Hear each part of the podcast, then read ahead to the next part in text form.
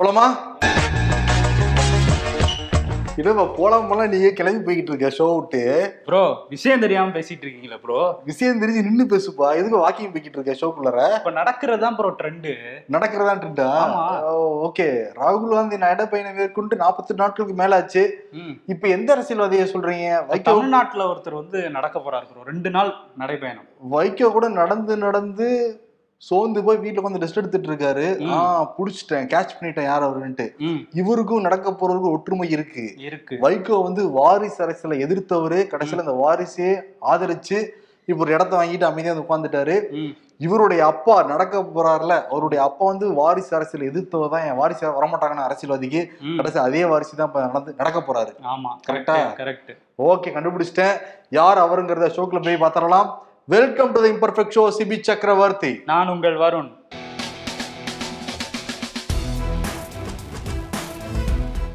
இவரோட செய்தி எடுக்கணும்னா நம்ம வந்து உறுதிமொழி எடுக்கணும். எடுத்துருவோம். ம், அன்புமணியாகிய நான். பாகுபலி ஆகிய நான் அப்படிதான் வந்து ஸ்கோர்லாம் பண்ணிக்கிட்டு இருந்தாரு. கடைசியில திருப்பியும் வந்து திமுக அதிமுக நாங்க கூட்டணியே வைக்க மாட்டோம் அப்படின்னு சொல்லிட்டு சத்தியம்லாம் பண்ணாங்க. கடைசியில திருப்பி அதிமுக கூட்டணி வச்சுட்டாங்க. ஓகே அதெல்லாம் தனி ட்ராக்கு இப்போ என்ன பண்ண போறான்னா அன்புமணி ராமதாஸ் வந்து அரியலூர் சோழர் அந்த பாசன திட்டத்தை வந்து செயல்படுத்த கோரி. கீழ் பழுவூர்ல இருந்து காட்டுமன்னார் கோயில் வரைக்கும் நடைபயணம் மேற்கொள்ள இருக்காரு ரெண்டு நாட்கள். ஓ பொன்னி நதியை பார்க்க போறாரு போல. பொன்னி நதி பார்க்கணுமே குதிரையில போலாமே நடந்து போறாரு? இது குதிரையில போலாம். மேபி பாமக அரேஞ்ச் பண்ணுவாங்களா இருக்கும். அந்த இதுல. தெரியல என்ன பண்ணுவாங்கன்னு தெரியல பாப்போம் ஒரு பாட்டு மாண்டேஜ் எல்லாம் போட விட்டுட்டு அன்புமணி போனாலும் வந்து போவாரு. எதற்காகனா இதுக்கு முன்னாடி வந்து தருமபுரி காவிரி இந்த உபரிநீர் திட்டத்துக்காக ஒரு மூணு நாட்கள் நடைபயணம் மேற்கொண்டாங்க. அந்த க- கட்சியில ஒரு எழுச்சி வந்து ஏற்பட்டுச்சான் ஓகே நமக்கு இதான் ரூட்டு. இனிமேட்டு அங்கிருந்து இங்க இங்கிருந்து அங்க அப்படி நடைபயணம் மேற்கொண்டாங்கன்னா ஓரளவுக்கு மக்கள் கவனிப்பாங்கன்னு திட்டம் போட்டிருக்காங்க பாமகவினர் அதை முன்னிட்டு இரண்டாவது முறையாக ரெண்டு நாட்கள் நடைபயணமாக அன்புமணி ராமதாஸ் கிளம்ப போறார் இப்ப பாருங்க போன் கிளம்பி சைலண்ட்ல போட்டாச்சு. ம் இல்ல என்னன்னா. இவர் பேர் வைக்கிறதெல்லாம் நல்லா தான் இருக்கு மாற்றம் முன்னேற்றம். சோழர்கள் ஆட்சி ஏரிகள் மீட்சி அப்படின்னு வச்சிருக்காரு. ஆனா இது வந்து செயல்பாடு எப்படி இருக்குங்கிறது தான் தெரியல. பேரெல்லாம் நல்லா சொல்றாங்க. இவர் இப்பதான் தலைவரா இருக்காரு. பாப்போம் ஏதாவது பண்றாரு? ஏன்னா பொன்னியின் செல்வன் ட்ரெண்ட் இப்ப எல்லாம். சோழர்கள் பத்தி தான் பேசிட்டு இருக்காங்க. சோழர்கள் ஆட்சி பொற்காலமா இருந்துச்சுன்னா ம். அதே கேப்ஷனா பிடிச்சிட்டாரு. இப்ப பாகுபலி மாதிரி எதையும் படம் பார்த்திருப்பாரு அவரு டைம் அப்ப வாரிசு வந்ததுக்கு அப்புறம் அதை வச்சு ஏதாவது பண்ணுவாரா? சொன்னதுக்கு அப்புறம் தான் தெரியும். முன்னாடியே பண்ணிட்டாரு அது. அதேதான். ப்ரோ அண்ணாமலை நேத்து ஒரு விஷயம் பேசியிருக்காரு பாத்தீங்களா? எப்பவும் போலதான் உளறி இருக்காது. அது என்னன்னா உதயநிதி வந்து தமிழ் ஹீரோயினோடலாம் நடிக்க மாட்டாரா? ஹிந்தில இருந்து கூட்டிட்டு வந்து தான் நடிப்பாரா? அப்படின்னு சொல்லி கேட்டிருக்காரு. ஹிந்தி திணிப்பை எதிர்க்கிறவங்க எதுக்கு ஹிந்தி ஹீரோயினை வந்து கொண்டு வராங்க? அப்படின்னு கேட்டிருக்காரு. ஆனா அவர் சொன்ன எந்த பேருமே ஹிந்தி ஹீரோயின் கிடையாது. அதுல ஒண்ணு எமி ஜாக்சன் வேற. அவங்க இந்தியாவே கிடையாது. இவர் என்ன கணக்குல சொன்னாருன்னு தெரியல. ஆனா வந்து இந்த மாதிரி சொல்லியிருக்காரு. இதுக்கு வந்து உதயநிதி வந்து ஏதோ பதில் சொல்லியிருக்காரு. ஆமா உதயநிதி இதுக்கெல்லாம் பதில் சொல்லல. பட் ஆனா பாத்தீங்கன்னா அண்ணாமலை எவ்வளவு விஷயங்கள் பேசினாரு. நீங்க இதுல ஃபுல்லா ஃபோக்கஸ் வச்சிருந்தீங்க. எமி ஜாக்சன் ஹிந்திக்காரங்களா? இல்ல இல்ல ஃபோக்கஸ் பண்ணி. ஒரு செய்தி எடுத்துருந்தீங்க சிறப்பு. ஓகே உதயநிதி ஸ்டாலின் வந்து என்ன சொல்றாருன்னா. வந்து மோடி போல வட சுட ஆரம்பிச்சிட்டாங்க தமிழ்நாட்டு பிஜேபியினர். தமிழ்நாட்டை வந்து பிரிச்சு வந்து ஆளணும்னு வந்து ட்ரை பண்றாங்க. அது இங்க முடியவே முடியாதுங்கிற மாதிரி. இன்டைரக்டா வந்து பதில் சொல்லியிருக்காரு அண்ணாமலை பேரை குறிப்பிடாம. ஆக்சுவலி என்னன்னா அண்ணாமலை அன்பில் முகேஷ் பொய்யாமலி இவங்க யாருமே வந்து அண்ணாமலை பேரை உச்சரிக்கவே மாட்டாங்க. ம், ம், நாங்களாம் வேற லெவல் நீங்க அதுக்கு கீழே இல்ல உங்களை நாங்க பொருட்படுத்தவே இல்லைங்கிற மாதிரி டீல் பண்ணுவாங்க. பட் இப்போ அண்ணாமலை பேசுற பேச்சுக்கு இல்லாம எதிர்வினை ஆற்ற வேண்டிய கட்டாயத்துக்கு திமுக தள்ளப்பட்டுச்சுன்னு தான் தெரியுது. அவங்களே பதில் சொல்ல ஆரம்பிச்சிருக்காங்க. ஆக்சுவலி உதயநிதி ஸ்டாலின் அரசியல் பத்தி பேசினா கூட பதில் சொல்லியிருக்க மாட்டாரு. சினிமா பத்தி ஆமா ஆமா எப்படி பேசலாம்?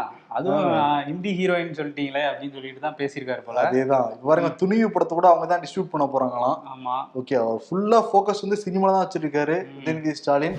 திமுக பத்தி பேசிக்கிட்டு இருக்கப்ப ம். திமுக பத்தி அவ்வளவு புகார்கள் வந்துகிட்டு இருக்கு முதலமைச்சர் ஸ்டாலினை வெளிப்படையான தூங்க விடுங்கிற அளவுக்கு வந்து சொல்லிட்டு போயிட்டாரு. இப்ப காவல் நிலையங்கள் நம்ம நிறைய பேர் தெரியும்ல விசாரிச்சு பாக்குறப்ப திமுகவுடைய பஞ்சாயத்து தான் நிறைய வந்துட்டு இருக்கிறதா சொல்றாங்க. இப்படியே போச்சுன்னா ரொம்ப கஷ்டம்தான் இதுக்கு நடுவுல முன்னாள் அமைச்சர் திமுகவுடைய முன்னாள் அமைச்சர் ஒருத்தர். அவர் வந்து மறைஞ்சிட்டாரு. அவருடைய மகன் இப்ப வந்து கவுன்சிலரா இருக்காரு அவர் என்ன பண்ணியிருக்காரு அந்த. ஏரியாக்குள்ளார போய் எல்லா கடைகளையும் வசூல் பண்ணியிருக்காரு. அப்போ ஒரு ஹோட்டலுக்கும் போய் வந்து காசு கேட்டுருக்காப்ல அந்த ஹோட்டல் யாரோடதுன்னா. பிஜேபி எம்எல்ஏக்கு சொந்தமானது ஹோட்டல். ஓ அப்படியா. நாங்க யார் தெரியும் இல்ல. காசு எடு காசு எடுன்னு அந்த கவுன்சிலர் வந்து மிரட்ட அந்த எம்எல்ஏ வந்து ஸ்டாலினுக்கே வந்து ஃபோன் போட அப்புறம் அந்த ஸ்டாலின் வந்து அந்த கவுன்சிலர் கூப்பிட்டு எப்பா ஏப்பா இப்படி எல்லாம் எவ்வளவு சொன்னாலும் திருந்த மாட்டேங்களான்னு சொல்லிட்டு திட்டி வந்து அனுப்பிச்சிருக்காரு. அதுக்கப்புறம் அந்த கவுன்சிலர் அமைதியானதான் வந்து சொல்றாங்க. இது வந்து முதல்வருக்கே தெரியுது இப்படிதான் கட்ட பஞ்சாயத்து பண்ணிட்டு இருக்காங்கன்னு சொல்லிட்டு. ஆனா நடவடிக்கை எடுக்க முடியலையே அவர்னால. ஆமா விட்டா அறிவாலயத்திலே வந்து கமிஷன் கேட்பாங்க போல. எங்க ஏன் தொகுதியில ஏன் வார்டுல தான் வருது இது. நீங்க காசு கொடுக்கணும்னு கேட்டாலும் கேட்பாங்க. ஆனா முதல்வர் இதெல்லாம் நோட் பண்ணி அவங்க மேல நடவடிக்கை எடுத்தாதான் ஆமா. இது குறையும். ஆக்சுவலி அமைச்சர் மேல நடவடிக்கை எடுக்கணும்னா வேற துறைக்கு தூக்கி அடிக்க கூடாது. அமைச்சர் பொறுப்புல இருந்து கீழே இருக்கட்டும் அப்பதான். எல்லாருக்கும் பயம் வரும். ராஜகண்ணப்பன் என்ன பண்ணாப்புல? அழகா வேற ஒரு போஸ்ட் வேற ஒரு துறைக்கு தான் மாத்திட்டு நடவடிக்கை எடுக்கல. அப்பவே அந்த அமைச்சருடைய பல்ல புடுங்கி இருந்தாங்கன்னா ம், நிறைய பேர் உஷாராயிருப்பாங்க இப்ப என்னன்னா இவர் நடவடிக்கைலாம் எடுக்க மாட்டாங்கம்மான்னு சொல்லிட்டு கீழே வரைக்கும் யாருக்கும் துளிர் விட்டு போச்சு. ம். இஷ்டத்துக்கு கட்ட பஞ்சாயத்து பண்ணிக்கிட்டு இருக்காங்க. ஆனா என் தலைவர் செல்லூர் ராஜா அன்னைக்கே அதாவது தேர்தல் பிரச்சாரத்தப்பே ஒரு விஷயம் சொன்னாரு. பத்து வருஷமா ஆட்சியில் இல்ல. திமுக அவங்க கையில ஆட்சியை கொடுத்தீங்கன்னா பசியோட இருக்க யானைகளை கரும்பு காட்டுக்குள்ள அவுத்து விட்டா என்ன ஆகுமோ அதுதான் ஆகும் அப்படின்னு சொல்லியிருந்தாரு. அதே தான் நடக்குது. அதேதான். அப்ப இவங்களுமே மேய்ஞ்சிருக்காங்க ப்ரோ அதுக்கு இவங்களே சுத்தம்லாம் கிடையாது. அவங்களும். மேய்ஞ்சிருக்காங்க அவர் ஒத்துக்கிறாரு அதை. ஒத்துக்கிறாரு. சொல்லியிருக்காரு. கொடூர பசியில இருக்க திமுக பாத்துவோன்றதா நடந்துகிட்டு இருக்கு. ஓகே. ஆனா உங்களோட இப்பதான் புரிஞ்சுக்கிட்டேன். உங்களுடைய தலைவர் யாரு? செல்லூர் ராஜுவா? ஓகே. விஞ்ஞானி ப்ரோ அவர் எல்லாருக்கும் two K kids nineties kids எல்லாருக்கும் எயிட்டிஸ் கிட்ஸ் எல்லாருக்குமே அவர் ஒரு மீம் கண்டென்ட் கொடுக்கறவரா இருக்கிறதுனால. ஓகே ஆனா காமெடியா பேசுற வரைக்கும் ஓகே நம்ம சுவாரஸ்யமா பேசலாம். ஆனா தரம் தாழ்ந்து பேசுற விஷயத்தை எடுத்துக்கவே முடியாது. முதல்வர் வந்து அந்த பொதுக்குழு நடக்கிறப்பவே யாருமே தரம் தாழ்ந்து பேசாதீங்க. நம்மளுடைய நடவடிக்கையை நம்மளுடைய செயல் எல்லாமே நம்ம கட்சியை பெருமைப்படுத்துற வகையில இருக்கணும்னு சொல்லிட்டு போனாரு. அதை சொல்லிட்டு ஒரு மாசம் கூட ஆகல. ஒரு கூட்டம் நடந்திருக்கு சென்னையில. அமைச்சர் மனோஜ் தங்கராஜெல்லாம் அந்த கூட்டத்தில் கலந்துக்கிறாரு. அதுல ஒருத்தர் சைதை சாதிக்குன்னு ஒருத்தர் ரொம்ப கேவலமா ரொம்ப தரம் தாழ்ந்து வந்து பேசியிருக்காரு. அமைச்சர் கண்டுக்கவே இல்லை. கண்டிக்கவும் கிடையாது அது. அந்த கிளிப்பிங்க ஃபுல்லா போட்டா ரொம்ப அருவருப்பா இருக்கும். சின்ன கிளிப்பிங் மட்டும் நீங்க பாருங்களேன். இந்த நாலு நடிகை ஒருத்தர் இருக்கிறாளுங்கல்ல அஹ், பேர் வர மாட்டேங்குதே குசுப்பு நமிதா முன்னோட்டிக்கிறாள் யாரு? ஆ. காயத்ரி ரகுராமன் அப்புறம் இந்த கௌதமின்னு ஒருத்தி. இதுல ஒருத்தி சொல்ற அந்த குஷ்புன்னு ஒருத்தி இப்படி தலையை தூ கையில தூக்கிட்டு தாமரை மலர்ந்தே தீரும் தமிழ்நாட்டில். நான் தான் சொன்னேன். அமித்ஷா தலையில முளைக்குமே தவிர தமிழ்நாட்டில் தாமரை மலராது என்பதை புரிந்து கொள்ள யார்கிட்ட கதை விடுறீங்க? நீ எல்லாம் ஒரு ஆளு. எங்க அண்ணன் எத்தனை முறை இளையர் தெரியுமா? கூட்டத்தை. இவ்வளவு தரம் தாழ்ந்தா வந்து பேசுவாங்க. இப்படியே வந்து அரசியல் கட்சிகள் வந்து வளர்த்தணும்? ம். ஆ? ம- முதல்வரை தூங்கவே விட மாட்டாங்க போல. தொடர்ச்சியா இதே தான் பண்ணிட்டு இருக்கிறாங்க. திமுக மேடைகள் வந்து வேற மாதிரி இருந்திருக்கு கடந்த காலங்கள்ல. ஆனா இப்படி இப்படியே பேசிட்டு இருந்தாங்கன்னா இன்னும் மோசமா தான் போகும். ஆமா ஆட்சிக்கு வந்து ஒன்றரை வருடங்கள் ஆகுது. படிப்படியா சறுக்கிட்டு தான் போயிட்டு இருக்காங்கன்னு வந்து தெரியுது. இப்பதான் சொன்னாரு தயவு செஞ்சு இந்த மாதிரிலாம் தரம் தாழ்ந்து பேசாதீங்கன்னு சொல்லிட்டு ஒருத்தர் பேசியிருக்காரு. அமைச்சர் முன்னாடியே பேசியிருக்காரு அதான் அந்த மேட்ரு. அமைச்சர் மனோஜ் தங்கராஜ் வந்து முக்கியமான பொறுப்புல இருக்க ஒரு அமைச்சர். அவர் எந்திரிச்சு கண்டிச்சிருக்கணும்ல. உட்காருப்பான்னு சொல்லியிருக்கணும்ல. சொல்லியிருக்கணும். இதுக்கு முன்னாடி வந்து டிஆர் பாலு ஒரு மேடையில ஒருத்தர் இப்படிதான் பேசுறாரு. ம். டிஆர் பாலு வந்து இப்படிலாம் பேசலாம்னு சொல்லிட்டு மைக் வந்து ஆஃப் பண்றாரு. அப்ப ம். அந்த ஒரு இங்கீதம் கூட தெரியாம தானே அங்க எல்லாரும் இருந்திருக்காங்க உட்காந்துருக்காங்க சிரிச்சிருக்காங்க வேற அந்த காமெடிக்கு. கேவலமான காமெடிக்கு பிஜேபி திமுக ஒரு படி மேல போயிட்டாங்க. அந்த சைதை சாதிக்குன்னு கூட. அவர் யாருன்னே தெரியல ஏதோ ஒரு போஸ்ட்ல இருக்காரு அவரு. ஆனா அமைச்சனுடைய பேசியதான் தான் சர்ச்சை. பிஜேபி என்ன பண்ணிருக்காங்கன்னா மாநில துணைத் தலைவர் ம். விபி துரைசாமி அப்படி பேசியிருக்காரு. கேவலமா பேசியிருக்காரு? நயன்தாரா பத்தி பேசியிருக்காரு இப்ப அவங்க நேத்து என்ன வச்சாங்க? தமிழை வளர்க்க போறோம். மாநில அரசு தமிழை வந்து வளர்க்கவே இல்லைன்னு சொல்லிட்டு தான் இந்த ஆர்ப்பாட்டம் தமிழ்நாடு முழுக்க நடத்தினாங்க. ஆமா. அந்த மேடை அந்த மேடையில. நயன்தாரா பத்தி பேச வேண்டிய அவசியம் இருக்கா? அது ஒரு மாநில தலைவருக்கு. அவர் என்ன பேசியிருக்காரு? இந்த நுங்கம்பாக்கம் பக்கம் போனா இங்க வாடகை தாய் கிடைக்கும்னு போட்டிருக்கிறான். தமிழ்நாடு எவ்வளவு பெரிய திராவிட மாடல் பாருங்க எவ்வளவு புரட்சி செஞ்சிருக்கு. வாடகைக்கு வீடு கிடைக்கும் என்பதை காட்டிலும் வாடகை தாய் இவ்விடத்தில் கிடைக்கும் என்பதுதான் நுங்கம்பாக்கத்தில் இருக்கின்ற ஒரு பெரிய மருத்துவமனை. இப்ப நளினி நயனதாராவுக்கு.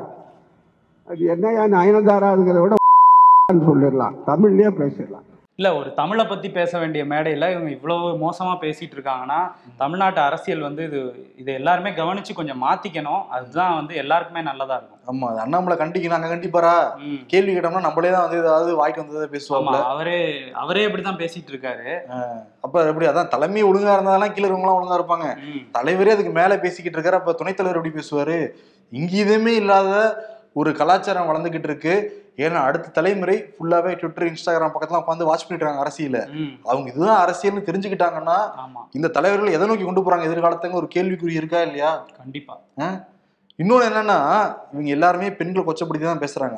சரி பெண்கள் எப்படி பேசுறாங்கன்னு பார்த்தா கஸ்தூரி நடிகை கஸ்தூரி உங்களுக்கு தெரியும் அரசியல்ல நிறைய விமர்சனம் தொடர்ந்து வச்சுக்கிட்டு இருப்பாங்க.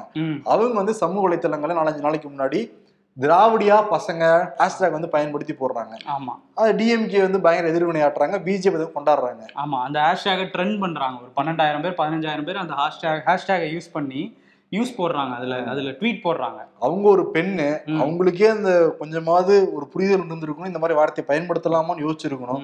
ஒரு புரிதல் இல்லாம அவங்களே இப்படி வந்து வெளிப்படையா அப்படி பேசுனாங்கன்னா. என்ன கத்துக் கொடுக்குறாங்கன்னு தெரியல இந்த சொசைட்டிக்கு இந்த சமூகத்துக்கு. சமூகம் உங்களுக்கு எவ்வளவு செஞ்சிருக்குல்ல தலைவர்களுக்கு எவ்வளவு செஞ்சிருக்குல்ல. ம். நீங்க சொசைட்டிக்கு என்ன பண்ண போறீங்க? இப்படிதான் பண்ண போறீங்களா? உங்களே நீங்களே சுய பரிசோதனை செஞ்சுக்கோங்க. கண்டிப்பா செஞ்சு இதெல்லாம் மாத்திக்கணும். கோவை கார் வெடிப்பு சம்பவத்துல வந்து இன்னும் சில அப்டேட்டுகள் வந்திருக்கு. அதை கொஞ்சம் சொல்லலாமா ப்ரோ ஆமா. அஹ் என்னன்னா நிறைய தகவல் வந்து கிடைக்குது. எண்ணெயை ரொம்ப தீவிரமா விசாரிச்சுக்கிட்டு இருக்காங்க. எண்ணெயுடைய அந்த காவல் நிலையம் சென்னையில ஒரு நாலு நாளைக்கு முன்னாடி தான் அமைக்கப்பட்டுச்சு முதல் முறையாக. முதல் எஃப்ஐஆர் இதை பத்தி தான் வந்து வழக்கு பதிவு செஞ்சு விசாரிச்சுட்டு இருக்காங்க. நேற்று வந்து பத்து இடங்களை விசாரிச்சுக்கிட்டு இருந்தாங்க. இன்னைக்கு வந்து ஐந்து இடங்களை விசாரணை நடந்துகிட்டு இருக்கு. இந்த ஜமீசா புபினுடைய நண்பர்கள் ஐந்து பேர் நேத்து ஒருத்தர் வந்து ஜமீசா புபினுடைய சகோதரர் கைது செய்யப்பட்டாங்கல்ல. ஆமா. ஆறு பேருடைய வீடுகளில் ரொம்ப தீவிரமான விசாரணை வந்து போய்கிட்டு இருக்கு. இன்னொரு விஷயம் என்னன்னா இந்த வெடிப்பொருட்கள் எங்கிருந்து வாங்கினாங்கிற ஒரு கேள்வி எல்லாருக்குமே இருக்குல்ல. ஆன்லைன் மூலமாக ஆர்டர் பண்ணி வாங்கிருக்காங்க தனித்தனியாக இந்த பொருட்கள்லாம் வாங்கப்பட்டிருக்கு. பொட்டாசியம் அமோனியம் நைட்ரேட் சல்ஃபர் போன்ற பொருட்கள் எல்லாமே கிலோ கணக்குல ஆன்லைன் மூலமாக வாட வாங்கப்பட்டிருக்கு அதெல்லாமே தகவல் கிடைச்சிட்டு தான் சொல்றாங்க என்ஐஏக்கு ம். சரி இந்த பொருட்கள் எல்லாம் வாங்கிடலாம். எப்படி வெடிக்க வச்சாங்கன்னா நிறைய பேர்ட்ட உதவி கிட்டதா சொல்றாங்க. அப்ப அந்த உதவி பண்ணவங்களாம் யார் யாருங்கிறதா விசாரிக்க ஆரம்பிச்சிருக்கு இப்ப என்ஐஏ இதுல இன்னொன்னு என்னன்னா இந்த ஃபெரோஸுங்கிறவரு முகமது அசாருதீனை நேரடியா மீட் பண்ணதா சொல்றாங்க இந்த ம். ஃபெரோஸுங்கிறவர் யாருன்னா. ஜமேசா மபியினுடைய நண்பர் இப்ப ஐந்து பேர்ல ஒருத்தர் கைது செஞ்சதா சொன்னாங்கல்ல ஆமா. அவர்தான் இவரு. முகமது அசாருதீன் யாருன்னா ரெண்டாயிரத்தி பத்தொன்பதுல இலங்கை ஈஸ்டர் குண்டு தாக்குதல் நடந்ததுல. அதுல கேரளால இருந்து வந்து தான் தாக்குதல் நடத்தினதா வந்து சொன்னாங்க அதுல சம்பந்தப்பட்டதுனாலதான் முகமது அசாருதீனை இப்ப வந்து சிறையில் அடைச்சு வச்சிருக்காங்க ம், ம். அந்த சிறைக்குள்ளேயே போய் இந்த ஃபெராஸ் வந்து பேசிக்கிறதா சொல்றாங்க இப்ப இதெல்லாமே லிங்க் பார்த்தோம்னா சர்வதேச அளவுல தான் வந்து போய் ம். ஐஎஸ்ஐஎஸ்க்கும் இவங்களுக்கும் தொடர்பு இருக்காங்கிற மாதிரி விசாரணை வந்து போய்கிட்டு இருக்கு இப்ப. பட் டீட்டெயிலா விசாரிக்கிறப்பதான் உண்மை தெரியும். நிறைய பேர் உயிர் இருந்தாங்கன்னா மிகப்பெரிய சிக்கல். தமிழக அரசியலுக்கு முக்கியமா ஸ்டாலின் வந்து இதனால பயங்கர அப்செட்ல வந்து இருக்காராம். எப்படி மீறி நடந்துச்சுன்னு சொல்லிட்டு அந்த ஆலோசனை கூட நடந்துச்சுல்ல? முக்கியமா தலைமைச் செயலாளர் டிஜிபி எல்லாம் ம். ஃபுல்லா ரைட் அடிச்சு விட்டுருக்காராம் அவரு. எப்படி. நடக்கலாம் இதை அப்படிங்கிற மாதிரி வந்து கிழிச்சு தொங்க விட்டுருக்காரு. இன்னொரு பக்கம் என்னன்னா ஹரியானால. சிந்தனை கூட்டம்னு சொல்லிட்டு ஒரு கூட்டத்தை ஏற்பாடு பண்ணியிருந்தாங்க மத்திய அரசு. நேத்து இன்னைக்கு வந்து நடந்துகிட்டு இருக்கு முக்கியம் என்னன்னா உள்துறையை வந்து எப்படி கட்டுப்பாட்டுக்கு வச்சுக்கணும் அந்த மாதிரி செயல் விளக்க கூட்டம் தான் அது இந்த போதைப் பொருள் தடுக்கிறது பெண்கள். பாதுகாப்பு உள்நாட்டு பாதுகாப்பு சைபர் கிரைம் குற்றங்கள்லாம் தடுக்கிறதுக்காக இந்த கூட்டம் வந்து ஏற்பாடு செய்யப்பட்டிருக்கு நேற்று அமித்ஷா வந்து கலந்துக்கிட்டாரு ம். மாநில முதல்வர்கள் முக்கியமா பிஜேபி ஆள்ற எல்லா மாநில முதல்வரும் கலந்துக்கிட்டாங்க மம்தா நிதிஷ்குமார். ஸ்டாலின் இவங்கள தான் கலந்துக்கல.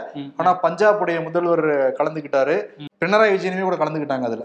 தமிழ்நாடு சார்பா வேற ஒரு அதிகாரிகள் போய்க்கிறதா சொல்றாங்க. அதே மாதிரி டிஜிபி கலந்துக்கிட்டாங்க. முக்கியமான மத்திய அரசு அலு- அலுவலர்கள் கலந்துக்கிட்டு தான் வந்து சொல்றாங்க. அதுல அமித்ஷா நேற்று விஷயத்தை வந்து பேசுகிறார். மிக முக்கியமா அண்டர்லைன் பண்ணி பார்க்க வேண்டிய விஷயம் இது. அரசியல் சாசனத்தின்படி சட்ட ஒழுங்கு மாநில அரசு கண்ட்ரோல் தாங்கிறத மென்ஷன் பண்ணியிருக்காரு அவர். இன்னைக்கு பேசின மோடியும் அதை வலியுறுத்தி தான் வந்து பேசியிருக்காரு. அப்ப சட்ட ஒழுங்கு சீர்குலைஞ்சதுன்னா அது காரணம் மாநில அரசுடைய கையாளாகத்தனம் தான் அதை வந்து மாநில அரசு நீங்க புரிஞ்சுக்கணுங்கிற மாதிரியே இது பண்ணிருக்காரு. ஆனா பாதுகாப்புல ரெண்டு பேருமே சேர்ந்துதான் நம்ம செயல்படணுங்கிறதே அவங்க சொல்லியிருக்காங்க. இது முன்னுக்கு பிறனா முரணா இருந்தா கூட. ஆனா கூட அவங்க என்ன சொல்றாங்கன்னா சட்ட ஒழுங்கு சீர்கட்டுச்சுன்னா நீங்க தான் அதுக்கு முதல் காரணங்கிற மாதிரி அவங்க வச்சிருக்காங்க. இது வந்து தமிழ்நாட்டு அரச சொல்ற மாதிரி தான் சொல்ற இருக்கு ஏன்னா இங்கதான் நடந்திருக்கு இந்த கார் வெடிப்பு விபத்து. அப்படிங்கிற பட்சத்துல மோடி அமித்ஷாவும் இன்டைரக்டாக தமிழ்நாட்டுக்கு மெசேஜ் சொன்னாங்களாங்கிற ஒரு கோணம் இருக்கு இல்லையா குஜராத்ல நடந்திருந்தா சொல்லியிருப்பாங்களா? அங்கேயும் சொல்லியிருப்பாங்க. ஆனா அவங்க ஆளுங்க அவங்க ஆள்ற மாநிலம்ல அங்க வேற விதமா அரசியல் பண்ணுவாங்க. தமிழ்நாட்டு வேற வேற விதமா அரசியல் பண்ணுவாங்க. பிஜேபி ஆளாத மாநிலங்களை வேற விதமான அரசியல் பண்ணுவாங்க. நேற்று கூட பாத்தீங்களா இல்லையா. பேரம் பேசுனாங்களா இல்லையா. டிஆர்எஸ் கட்சி கூட? பேசுனாங்க. அப்ப பேரம் பேச முடியாத இடத்துல இப்படி வருவாங்க.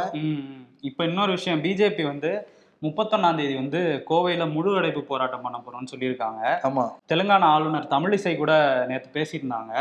என்ன பேசியிருந்தாங்கன்னா இந்த மாதிரி நாங்க பந்த் அதாவது பிஜேபி வந்து பந்த் பண்றாங்க. இது ஒரு அறவழி போராட்டம். இது வந்து ஆர்ப்பாட்டம் கிடையாது. எதுக்குன்னா மக்கள் கிட்ட விழிப்புணர்வு ஏற்படுத்துறோம் கோவை மக்கள் கிட்ட கோவை அமைதியா இருக்கணும். தமிழக அரசுக்கு ஒரு எதிர்ப்பை பதிவு பண்றோம். அதுக்காக தான் இந்த பந்த் அப்படின்னு சொல்லியிருந்தாங்க. அக்காவுக்கு பாத்தீங்களா இல்லையா? ஆல்ரெடி ரெண்டு மாநிலத்துல ஆளுநரா இருக்காங்க. ஆமா. அதெல்லாம் விட்டுட்டு கோவையில பந்து நடக்குதுன்னா அக்கா வந்து அரசியல்வாதியா இல்ல ஆளுநராங்கிறத அவங்க தான் வந்து தெளிவுபடுத்தணும். எதுக்கு எடுத்தாலும் தமிழ்நாட்டுல ஒரு விஷயம் நடந்துச்சுன்னா முக்கியம் பிஜேபி ஒரு விஷயம் நடந்துச்சுன்னா உடனே வந்து அறிக்கை கொடுக்குறாங்க பேசுறாங்க. தமிழ்நாட்டை பத்தி தான் பேசுறாங்க அவங்க. ஆ, தெலுங்கானாவை பத்தி கூட பேசுறாங்களான்னு தெரியல. தெலுங்கானாலதான் பெரிய பெரிய பிரச்சனை எல்லாம் போய்கிட்டு இருக்காங்க. பேசுனாங்கன்னா கொடி ஆல்ரெடி ஏத்த விடல அக்காவை. ஆமா. இதுல நேத்து எம்எல்ஏ வாங்க வேற வந்துட்டு போனாங்க. இதுல அக்காவுக்கு தெரியுமா தெரியாதாங்கிறது தெரியல. ஆனா தமிழ்நாட்டுல மட்டும் அடிக்கடி வந்து முரசொலியில சுட்டி காட்டினபடி செய்றாங்க. ஓகே முரசொலி இதுக்கு ஏதாவது பதில் எழுதுவாங்க. ம், ஆனா என்னன்னா இப்ப பந்த் அறிவிச்சிருந்தாங்கல்ல இன்னைக்கு காலையில வானதி சீனிவாசன் கூட. இது வந்து அறவழி பந்து தான். செந்தில் பாலாஜி எல்லா கடைக்காரங்களும் வந்து மிரட்டிக்கிட்டு இருக்காரு. நிச்சயம் நீங்க வந்து கட்டாயம் கடையை திறக்கணும்னு சொல்லிட்டு செந்தில் பாலாஜி வந்து அடக்கி வைக்கணும் அப்படிங்கிற மாதிரி பேசிக்கிட்டு இருந்தாங்க. இதுக்கு நடுவுல கோர்ட்லயும் இந்த வழக்கு வந்து போச்சு. பந்து நடத்தக்கூடாதுன்னு ஒரு பக்கம் பந்து நடத்தணும் ஒரு பக்கம். ஆனா அண்ணாமலை தரப்புல ஆஜரான வழக்கறிஞர் என்ன சொல்லியிருக்காருன்னா சிபி ராதாகிருஷ்ணன் ஏதோ ஒரு பிரஸ் மீட்டை சொல்லிட்டு போயிட்டாருங்க. அதுக்கும் மாநில தலைமைக்கு எந்த தொடர்புமே இல்ல. மாநில தலைமை இந்த பந்து அறிவிக்கவே இல்லைன்னு சொல்லிட்டு. எல்லாத்தையும் நட்டாத்துல விட்டுட்டாப்ல அப்ப கலந்துக்கிட்டாரா இல்ல ஒருவேளை என்ன நினைச்சிருப்பாரு? நம்ம ஏதாவது அப்புறம் ஆர்ப்பாட்டம் போராட்டம் போனாலே பிரச்சனை ஆயிருது. நம்ம வேற ஓடி. போயிடுவோம். ஏழ்றையாவே இருக்கு நமக்கு இது. அதனால கொஞ்சம் கேப் விடுவோம்னு அவர் நினைச்சாரா என்னன்னு தெரியல. சரி கேப் விடுன்னு நினைச்சாங்கன்னா ஐயாப்பா நாங்க பந்து நடத்தலைங்கன்னு சொல்லிட்டு போயிருக்கலாம். ஆனா ஒரு குறிப்பிட்டிருக்க வார்த்தை ரொம்ப முக்கியம். இது மாநில தலைமை அந்த பந்து அறிவிக்கவே இல்ல. தன்னிச்சையாக சிபி ராதாகிருஷ்ணன் அறிவிச்சாரா என்ன அர்த்தம்? அவங்களுக்கு எங்களுக்கு எந்த சம்பந்தம் இல்லப்பாங்கிற மாதிரி தானே சொல்றாரு அவர். இன்டெரக்டா டைரக்டாவே சொல்றாரு. சிபி ராதாகிருஷ்ணன் கூட இப்படி நினைச்சிருக்கலாம். இவர் வந்தா ஏதாவது பிரச்சனை ஆயிரும். பந்து மாதிரியே இருக்காது. அதனால இவர் தெரியாம நடத்திடுவோம்னு நினைச்சாங்களோ என்னமோ. ஒரு கட்சிக்குள்ள இவ்வளவு பிரச்சனையா? இப்ப வெட்ட வெளிச்சம் ஆயிருச்சு ஆமா. வானதி சீனிவாசன் அண்ணாமலையோட ஒரு படி மேல அவங்க. ஏன்னா தேசிய மகளிர் அணி தலைவி. அவங்களே பந்துக்கு அறைகூழ் கொடுத்துட்டு இருக்காங்க. தமிழிசை சவுந்தரராஜன் இதை பத்தி பேசலாமனே தெரியல சட்டத்தின்படி. ஆனா அவங்க வந்து இது அறவழி போராட்டம் தான் பேசிக்கிட்டு இருக்காங்க சிபி ராதாகிருஷ்ணன் தேசிய செயலாளரா இருக்காரு. அவர் கூப்பிட்டுட்டு இருக்காரு. ஆனா மாநில தலைவர் என்ன பண்ணிட்டாரு? அப்பா எங்களுக்கு அவங்க எந்த சம்பந்தம் இல்லப்பான்னு சொல்லிட்டு கோர்ட்ல போய் சொல்லிட்டாரு இப்ப. இப்ப எங்க கொண்டு முகத்தை வச்சுக்க போறாங்க அவங்க எல்லா தலைவர்களும்? இதுதான் பிஜேபியோட அரசியல். அதுதான் கட்சிக்குள்ளே ஒரு இது இல்லைங்கிறது இப்ப தெரியுது வெளிப்படையா தெரியுது. அதான் பிரதர் என்ன சீனியர் வெர்சஸ் ஜூனியர்ங்கிற வாரம் தான் பிஜேபிக்குள்ள போய்கிட்டு இருக்கு. நேத்து யார் யார் பேசினாங்கிறது தெரியும். யார்? ரெட்டி அவரு. என்ன? பிரசாத் ரெட்டிங்கிற ஒருத்தர் வந்து மைக்க பிடிச்சதை பேசிக்கிட்டு இருந்தாரு. ஃபுல்லா இளம் தலைவர் தான் பேசினாங்க. மூத்த தலைவர் இல்லைங்க பேசினாங்களா? அதான் யாரா பார்க்க முடிஞ்சுதா? கட்சி ரெண்டா இருக்குன்னு நினைக்கிறேன். அண்ணாமலை வெர்சஸ் இன்னொரு சைடு சீனியர்ஸ்னு போயிட்டு இருக்கு போல. ஆமா அண்ணாமலை கூட யாரு கூடயும் செட் ஆக மாட்டார் போல இருக்கு அவரு ம். பத்திரிகை கேள்வி கேட்டா ஏதாவது ஒண்ணு திட்டுவாப்புல. இப்ப கட்சி தலைவர்களே வந்து இன்டெரக்டா திட்ட ஆரம்பிச்சிட்டாரு. ஆமா உனக்கு எனக்கு சம்பந்தம் இல்லைன்ட்டாரு. சிறப்பா இருக்கு. ப்ரோ எல்லா கட்சியை பத்தியும் பேசிட்டோம். ஏடிஎம்கே என்ன பண்ணிட்டு இருக்காங்க? ஏடிஎம்கே தான் பண்ணதானே பேசுறதுக்கு. ஆனா விஷயம் பண்ணிருக்காங்க. ஆர்பி உதயகுமார் தேவர சிலைக்கு வந்து மரியாதை செலுத்த போயிருக்காரு. மரியாதை செலுத்தி வந்திருக்கலாம்ல? ஆர்பி உதயகுமாரோட அல்லக்கைகள் வந்தாங்க. எடப்பாடி வாழ்க வாழ்க உடனே அவங்க உடனே வந்து கோஷ்டி முதலாயிருச்சாங்க. என்னன்னா தேவரே வந்து எங்களுடைய நபர் தான் சொல்லிட்டு ஓபிஎஸ் வந்து தொடர்ந்து சொல்லிக்கிட்டு இருக்காரு. ஆல்ரெடி ஏடிஎம்கேல கேஸ்ட் பிரச்சனை தான் போய்கிட்டு இருக்கு. அங்கேயே போய் எடப்பாடி வந்து எடப்பாடியோட ஆட்கள் சவுண்ட் விட்ட உடனே. ஓபிஎஸ்சி ஆட்கள் வந்து பொங்கிட்டாங்க. கிட்டத்தட்ட கைகலப்பா மாறி இருக்கு. லெவல காவல்துறை வந்து தடுத்து நிப்பாட்டிருக்காங்க. இன்னொரு விஷயம் என்ன சொல்றாங்கன்னா எடப்பாடி பழனிசாமி ஏன் அங்க போகல பசுமனுக்கு போகலன்னா. அவருக்கு பாம்பு சுத்தின காலம் அந்த குடநாடு கொலை வழக்கு வந்து இருக்கு. சிபிசிஐடியோடைய டிஜிபி சகில் அக்தர் என்ன பண்ணியிருக்காருன்னா குடநாட்டுக்கு நேரடியா போய் விசாரணைலாம் நடத்திருக்காரு ம், அவருடைய விசாரணையை பார்த்தா அங்கிருந்த காவல் அதிகாரிகள் ஆடி போயிட்டாங்களாம். என்னப்பா அவர் ரொம்ப கரடுமுரடா விசாரிக்கிறாங்கிற மாதிரி இருந்துச்சாம். ம், அந்த கொலை நடந்த ஸ்பாட் கொலை நடந்த இடம். ஃபுல்லா வந்து சல்லடை போட்டு அலசிக்கிட்டு இருக்காரு. இப்போ வந்து மேடத்துல இருந்து ஒரு கிரீன் சிக்னல் வந்து கிடைச்சிருக்கான் தேவைப்பட்டுச்சுன்னா எடப்பாடி பழனிசாமியும் சரி அவருடைய நண்பர் இளங்கோவனையும் சரி. கைது செஞ்சு கூட விசாரிக்கலாம் ஆனா முறையான ஆதாரம் இருக்கும் பட்சத்துல இதை விசாரிக்கலாங்கிற மாதிரி கிரீன் சிக்னல் கொடுத்ததுனால. மனுஷன் மும்முரமா இறங்கிட்டாராம் அதனால எடப்பாடி பழனிசாமி கொடநாடு வழக்குங்கிறது ஒரு பாம்பை சுத்தின ஒரு கால் தான். அதனால வந்து ஒரு இங்கிருந்து தென் தமிழ்நாட்டுக்கு நம்ம போலாமா தென் தமிழகத்துக்கு போலாமா ஒரு யோசனை இருக்காரு. ஆல்ரெடி ஒரு பிரச்சனை இருக்கா இல்லையாங்க. தேவையில்லாம சட்ட ஒழுங்கு நம்மளால சீர் சீர்குலைஞ்சிச்சுன்னா இன்னொரு பெரிய கெட்ட பேர் ஏற்படும். அது பேசாம நம்ம கிரீன்ஸ்வேல இருந்து இங்க வந்தோமா ம். பந்தனத்துக்கு ஒரு மாலையை போட்டோமா? கிளம்பணுமா? அப்படின்னு சீன் வைக்கலாம்னு இருக்காராம் அவரு. சரி. உங்க பையன் எங்க கிட்ட தான் இருக்கான். ஒரு இருபத்தி எட்டாயிரம் ரூபா கொடுத்து கூட்டிட்டு போங்க. இருடா போலீஸ் கிட்ட கம்ப்ளைண்ட் கொடுக்குறேன். நாங்க போலீஸ் தான் பேசுறோம். Helmet licence insurance RC book எதுவும் இல்லாம வண்டி ஓட்டிருக்கான் வந்து ஃபைன் கட்டிட்டு கூட்டிட்டு போங்க அப்படிங்கிறாங்க. இப்பெல்லாம் ஃபைன் போட்டா அப்படிதான். ஆயிரம் கணக்குல தான் வருது. பார்த்துக்கோங்க உஷாரா இருந்துக்கோங்க. திமுகவின் பட்டத்து இளவரசர் உதயநிதி ஹிந்தி மொழியை எதிர்த்து வருகிறார். ஆனால் ஹன்சிகா மெத்வானி எமி ஜாக்சன் போன்ற இந்தி நடிகருடன் நடிக்கிறார் அண்ணாமலை. நான் ஹிந்திக்காரன் இல்லைங்க இங்கிலீஷ்காரர். அப்படிங்கிறாங்க. எமி ஜாக்சனே. ஹன்சிகாவே ஹிந்திக்காரங்க இல்லையாமா அவங்க எந்தக்காரங்க? சிந்தி மொழி தான் அவங்க தாய்மொழி பாத்தீங்களா? என்னென்ன ஆராய்ச்சி பண்ணி இருக்கான்ட்டு வரும்னு. கார்கே தலைமையில் காங்கிரஸ் வலிமை பெறும் சோனியா காந்தி நம்பிக்கை. ராகுல் தலைவரான போது சொன்ன அதே வாக்கியம். இமாச்சல் பிரதேசம் குஜராத் மாநில சட்டப்பேரவை தேர்தலில் கவனம் செலுத்துவதற்காக ராகுல் காந்தி தனது பாத யாத்திரையை நிறுத்த வேண்டும். கோவா முன்னாள் முதல்வர் பாதி யாத்திரைன்னு பாஜக காரங்க கிண்டல் பண்ணுவாங்களே ஜி. ப்ரோ இன்னைக்கு என்ன அவார்டு? யாருக்கு அவார்டு? அண்ணாமலைக்கு தான். ம். ஆல்ரெடி கோட்டை முற்றுகை போராட்டம்னு ஒண்ணு பண்ணாப்புல. அவர் ஆட்டோல கிளம்பி ஓடிட்டாரு.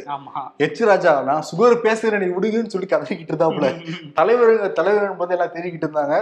ஓகே ஸ்பாட்லாம் அப்படி கொண்டு வரும் பார்த்தா இப்ப நீதிமன்றத்திலே போய் எங்களுக்கு அவங்களுக்கு சம்மந்தம் இல்லைன்னு சொல்லிட்டு எஸ்கேப் இருக்காப்புல எஸ்கேப் ஏகாம்பரம் மாதிரி. அதனால எஸ்கேப் ஏகாம்பரம் விருது கிடையாது.